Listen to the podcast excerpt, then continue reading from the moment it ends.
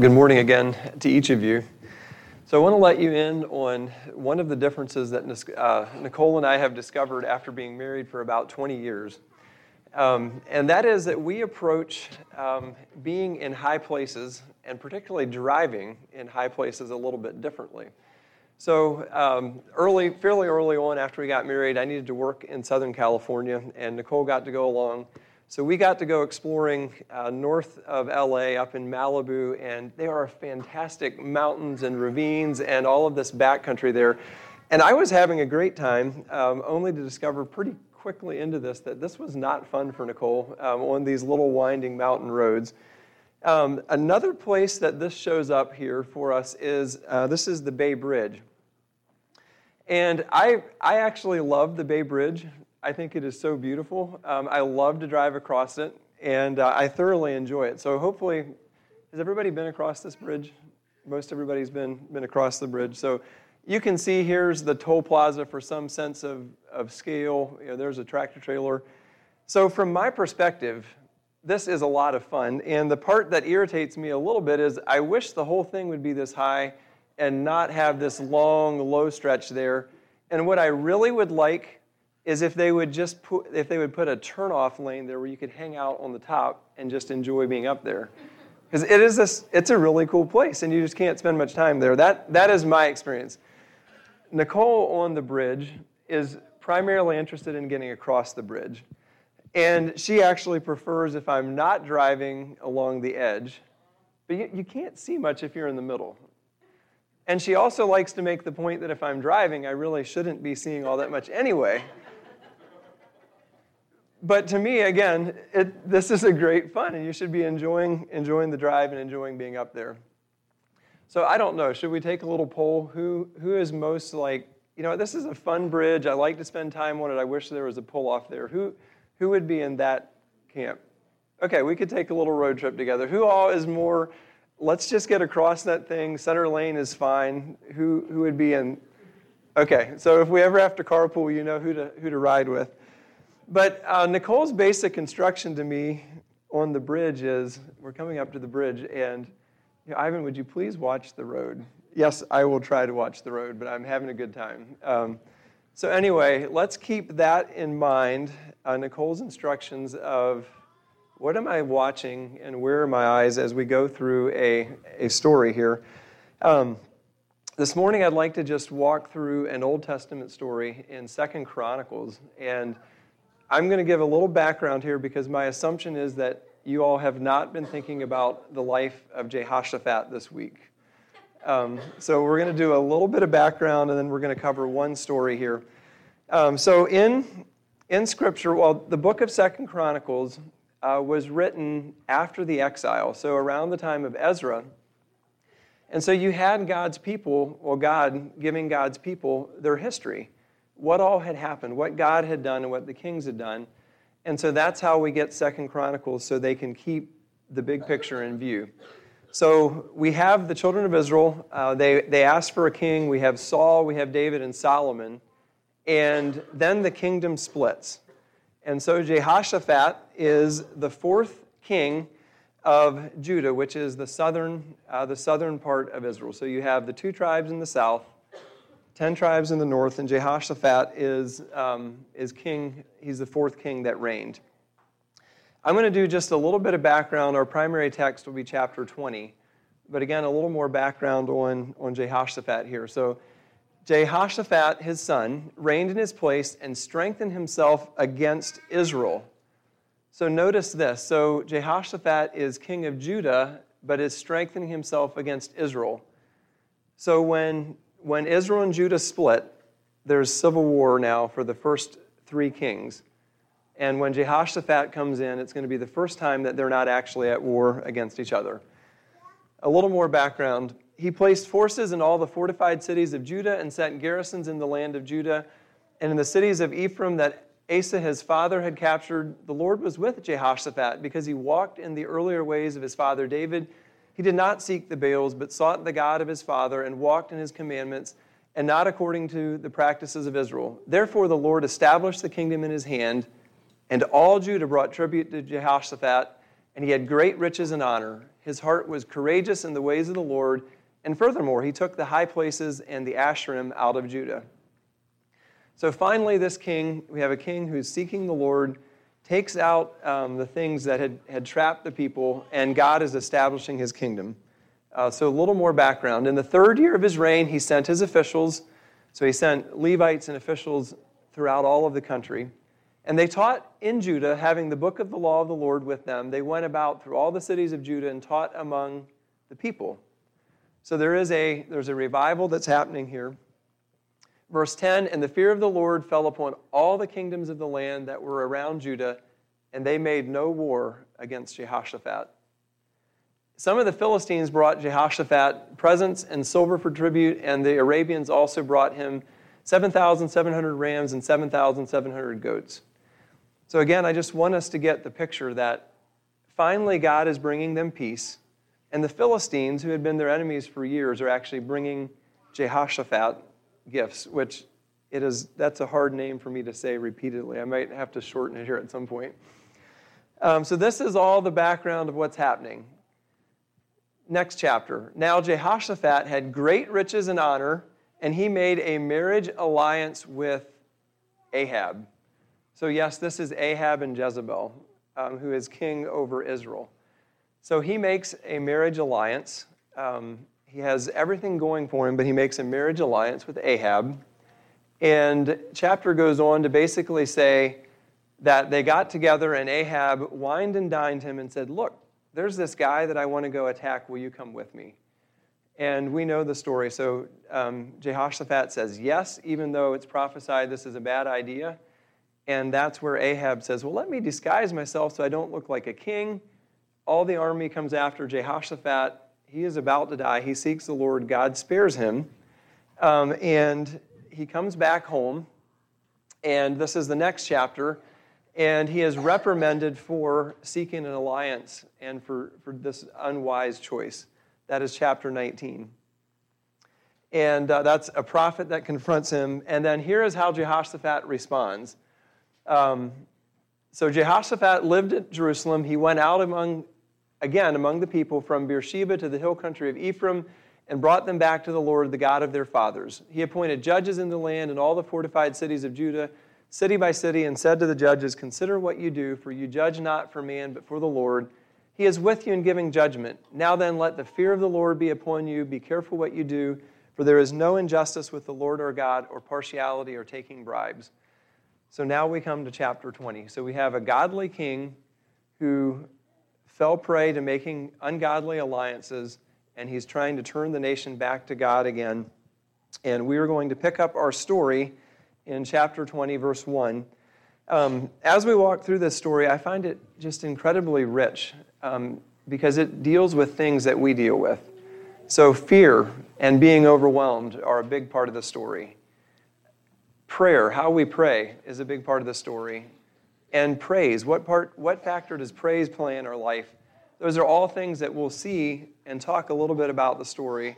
But in the end, I want to bring us back to one question out of this and hopefully hopefully we can identify with at least the feelings that people were going through in the story, even if we can't, you know, with the specific situation that they were in.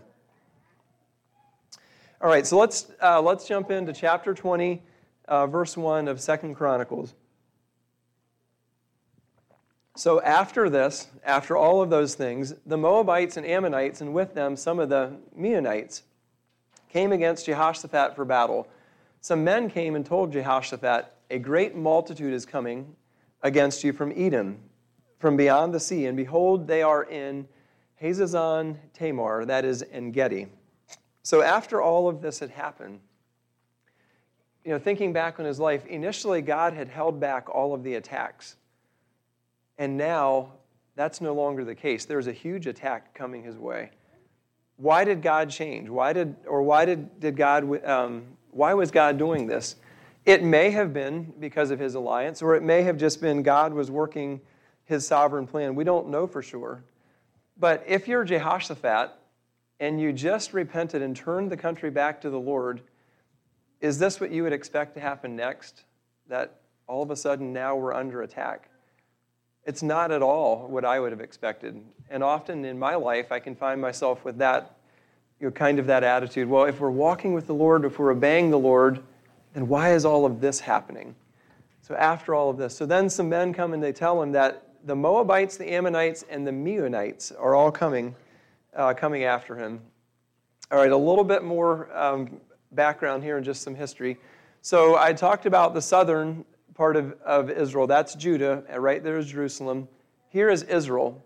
So what's happening now is you've got uh, this country up here, the Ammonites, the Moabites, and the Edomites are all coming together. You've got three countries who are coming together, and Scripture tells us that they are right here in En Gedi. So if all three of these countries have joined their forces and marched their armies here, they certainly have some bad intentions towards Jerusalem. And Jehoshaphat is in Jerusalem, which is about 12 to 15 miles away. So, for context, I mean, it's essentially he's, he's in Manassas and the troops are here, or vice versa. And they're coming and saying, um, This is what's happening. So, how does Jehoshaphat respond? It says, Then Jehoshaphat was afraid and set his face to seek the Lord and proclaimed a fast throughout all of Judah. So the first thing we notice is he was afraid. And you know what? I would have been too. You had all of these countries coming at you, and his first response is he's afraid. And I think that all of us deal with fear or feeling overwhelmed to some degree or another at, at certain um, spots of our life. So notice what happens. He is afraid, but what is his next action? He sets his face to seek the Lord. Um, so that was a, it's a resolve. In spite of his fear, he turns to God um, to seek the Lord. Brandon, could you connect the, um, could you connect that back up again, if it cooperates?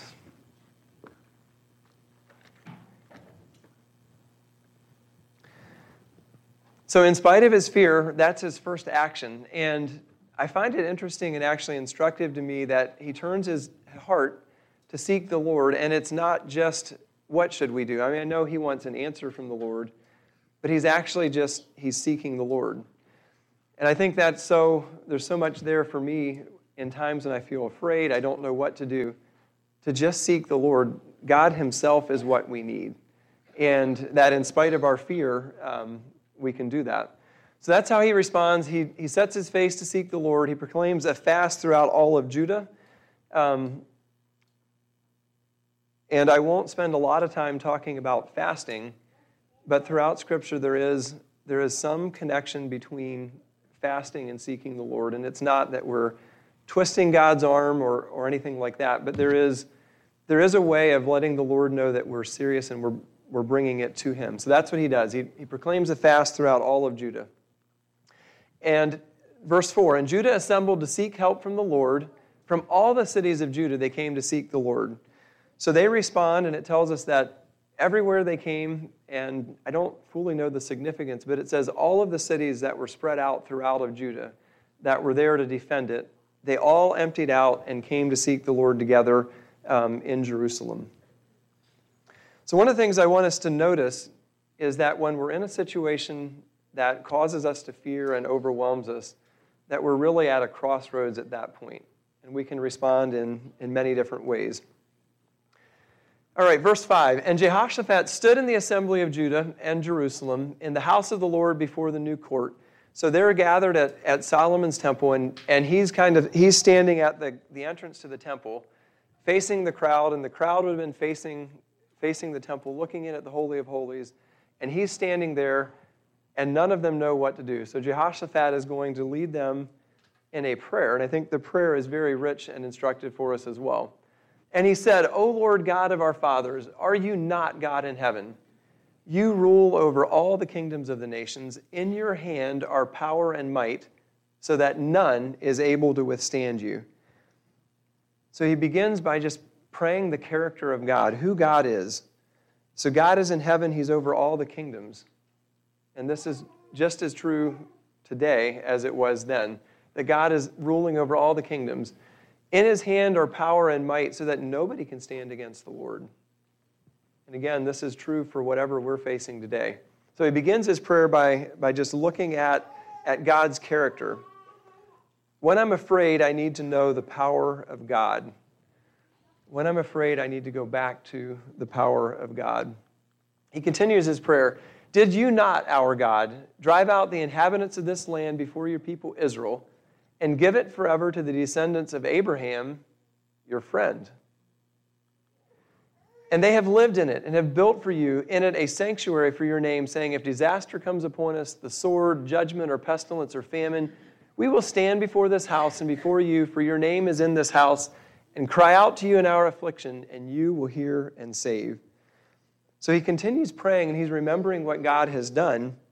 And what he's really doing is remembering God's promises. God, do you remember you gave this land to Abraham? And when we built the temple, you promised that if we come here and pray, you're going to hear our prayer. And so he's praying back to God his promises. When I'm afraid, I need to remember the promises and the character of God. And he's pouring that out to God.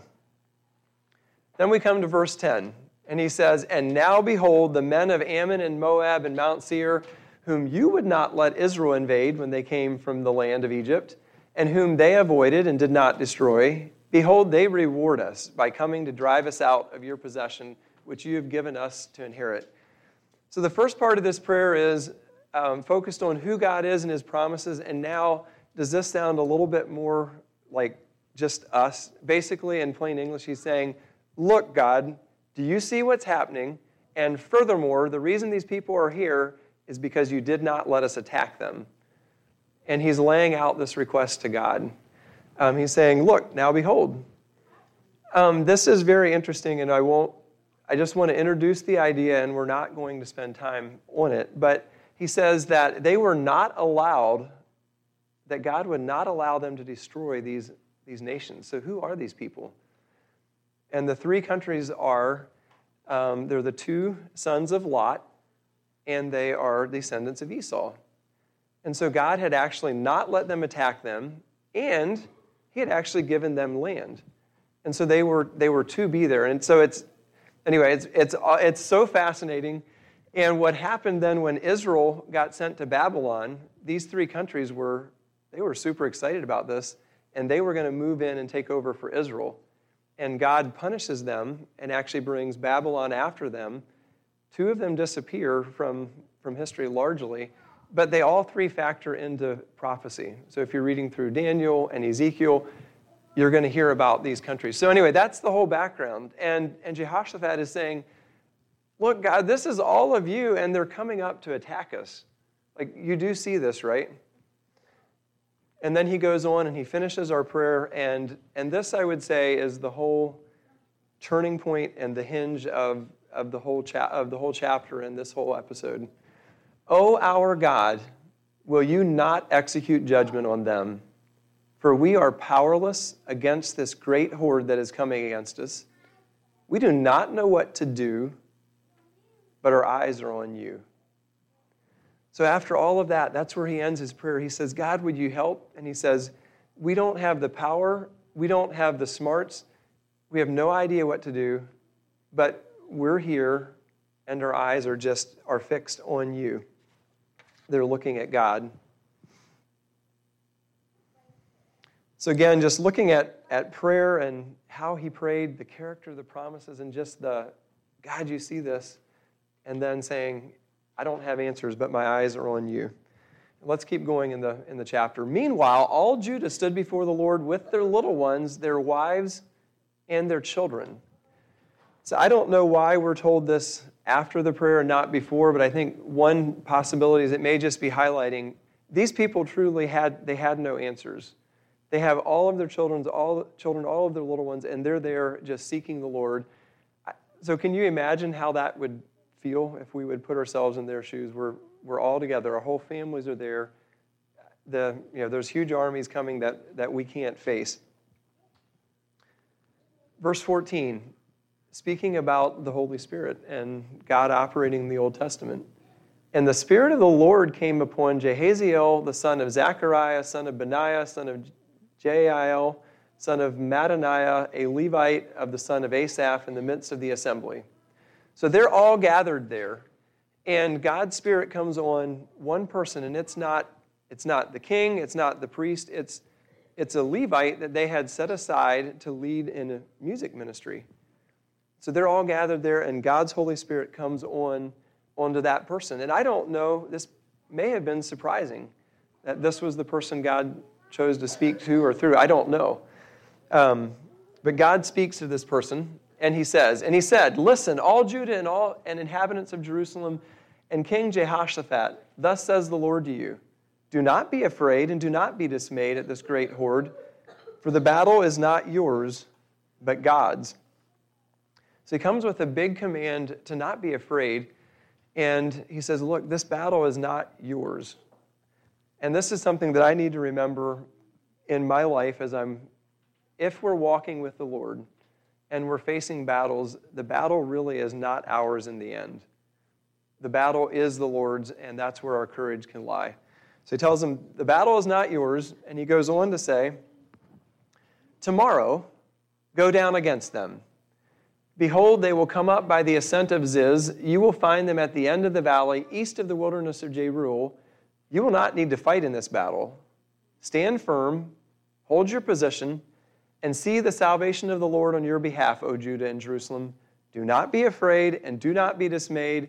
Tomorrow go out against them, and the Lord will be with you.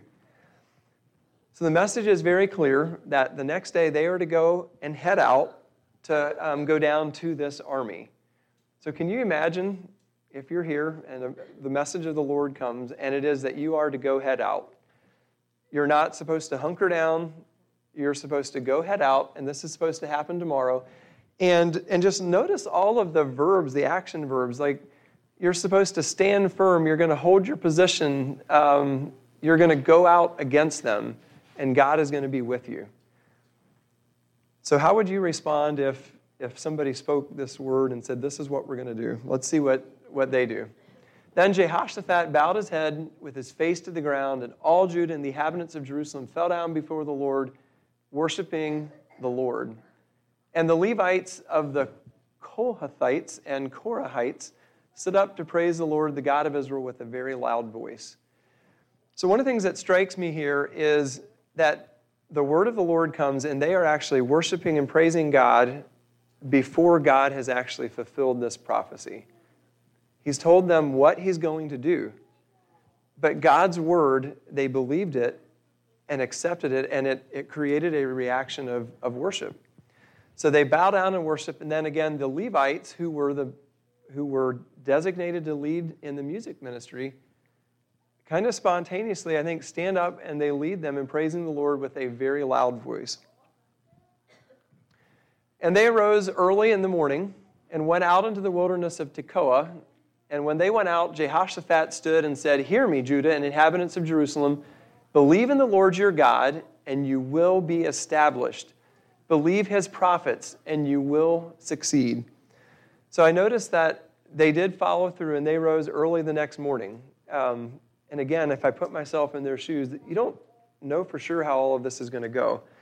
But they get up early in the morning and they obey. They head out into the wilderness. Remember, the army is about 12 to 15 miles away.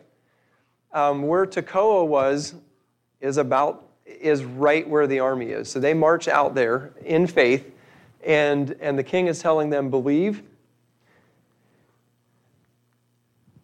Verse 21 And when he had taken counsel with the people, he appointed those who were to sing to the Lord and praise him in holy attire as they went before the army and say, Give thanks to the Lord for his steadfast love endures forever. One of the things that's interesting is God clearly told them to go, but we don't read in the story that God told them exactly what to do.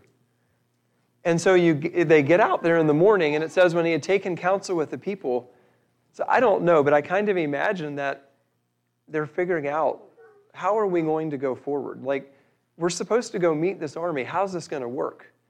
And, and so what they land on is they, they send the, the singers dressed in holy attire to go before the army, and they're, they're saying this, thanking the Lord for his steadfast love endures forever. And the word, the word here for, um, for steadfast love is a word that is very hard to translate. Um, I've talked about this before. Michael Card wrote an entire book on this word, and the short, the short meaning of it is that when the person who should give you nothing gives you everything.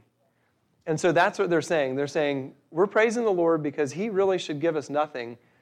He's given us everything, and that love um, endures forever. So they, they head out this way. They, they send the worshipers ahead of the army. And when they began to sing and praise, the Lord set an ambush against the men of Ammon, Moab, and Mount Seir who had come against Judah, so they were routed. For the men of Ammon and Moab rose against the inhabitants of Mount Seir, devoting them to destruction.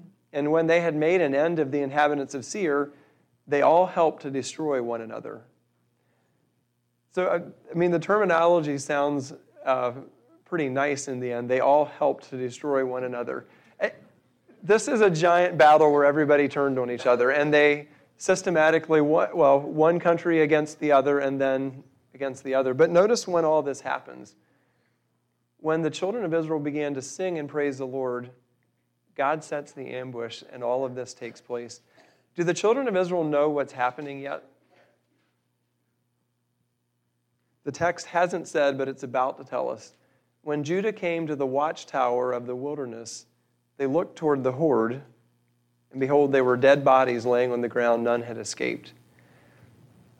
So the picture I would have is that Israel is marching in obedience.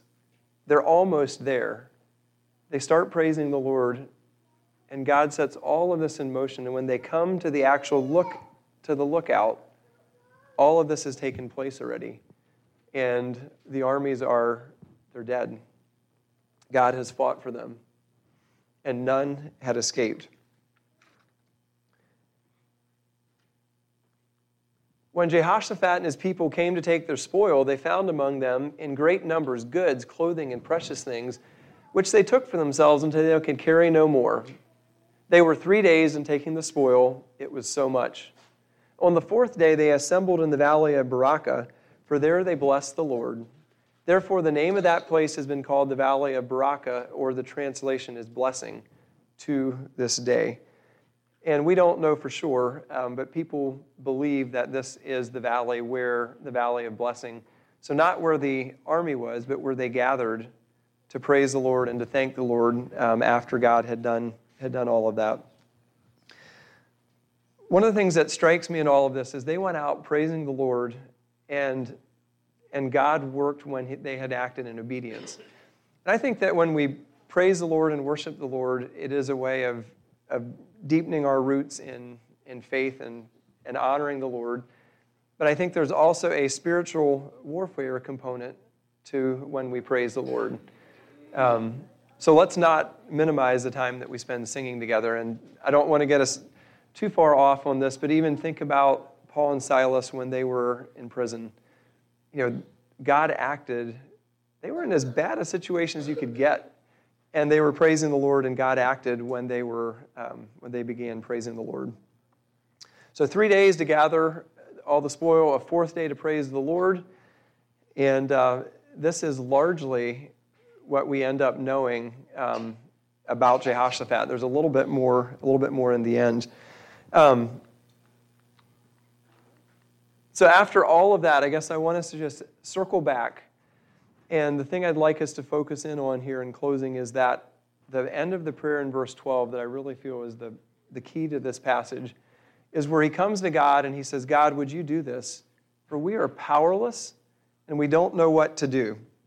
And of all the things and all the feelings to have in life, to be in situations where you don't feel like you don't have the power and you don't know what to do, those are very, very uncomfortable situations. Um, but that actually wasn't the most dangerous thing about this. The most dangerous thing here would be is if they if their eyes would have looked elsewhere.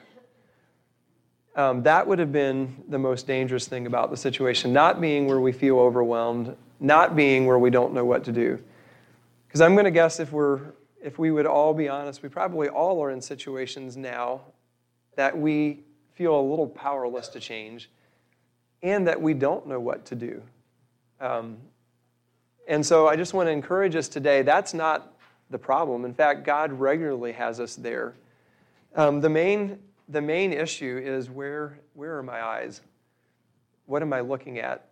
And part of the reason I think that God almost, I don't know, yeah, God wants us to live here in dependence on Him is I said we don't know much about Jehoshaphat. We know a little bit. You know, after all of this, do you know what he does?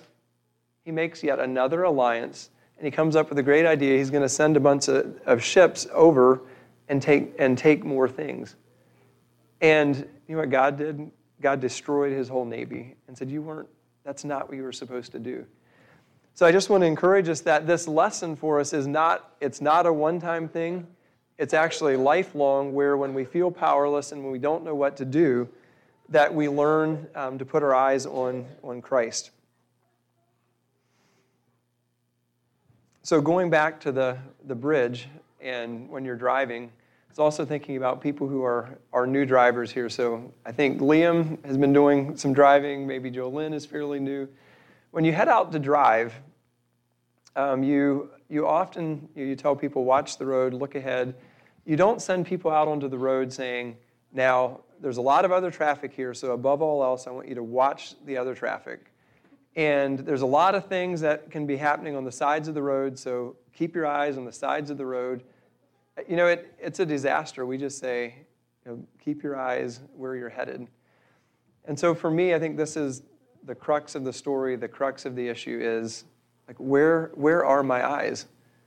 And there's so many things that we could look at, and God is just calling us back to your eyes are meant to be on me. Even if you don't know what to do, your eyes are meant uh, to be on me.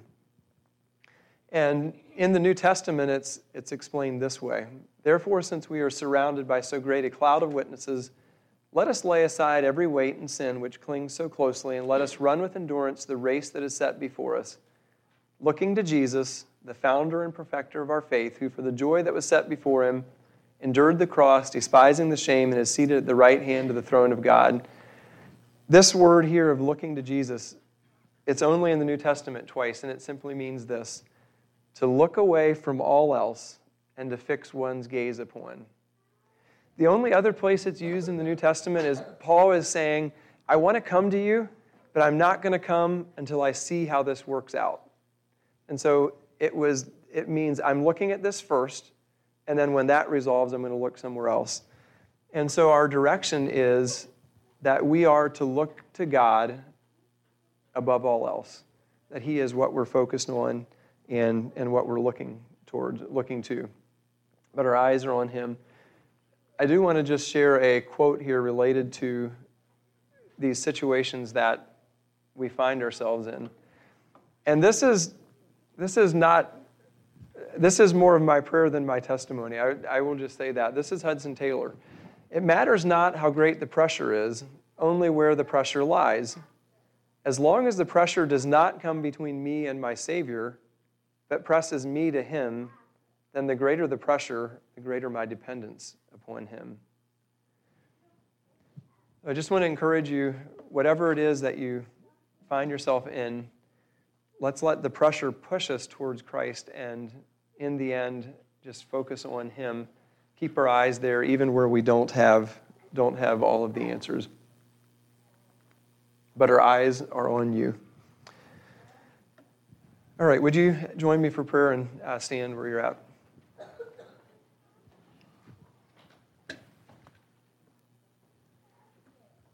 Lord Jesus, I want to thank you for who you are.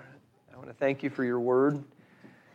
And God, I, I know that uh, very often in life there are many situations that I can't control. I don't have the power to change, and neither would it be good for me to.